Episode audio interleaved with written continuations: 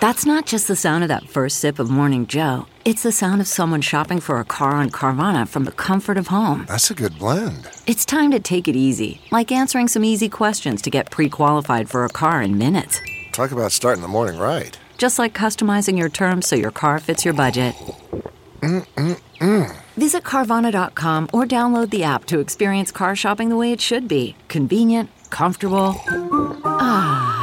Good morning. I'm Kim Hudson at Fox 2 with your St. Louis news driven by Bommarito Automotive Group. St. Louis County Police mourn the loss of one of their own. Officer Antonio Valentine died in a head on crash in North County. He was 42 years old and was a 14 year veteran of the police department. Bommarito Automotive Group Skyfox was over the crash site near Bell Bellefontaine Road. St. Louis County Police say the driver of a Volkswagen Jetta sped away from drug detectives trying to make a stop. Officer Valentine and another officer were responding as backup. Investigators say the Jetta driver crashed head on into Officer Valentine's police SUV. Valentine was rushed to the hospital where he died. The CDC confirms the first U.S. case of the new Omicron variant of COVID 19. The infected individual recently returned from South Africa to California and was fully vaccinated. White House officials say they are monitoring the Omicron variant as closely as possible. From the Fox 2 Weather Department, another day of near record temperatures on tap for today, with the high expected to touch 73 degrees. The record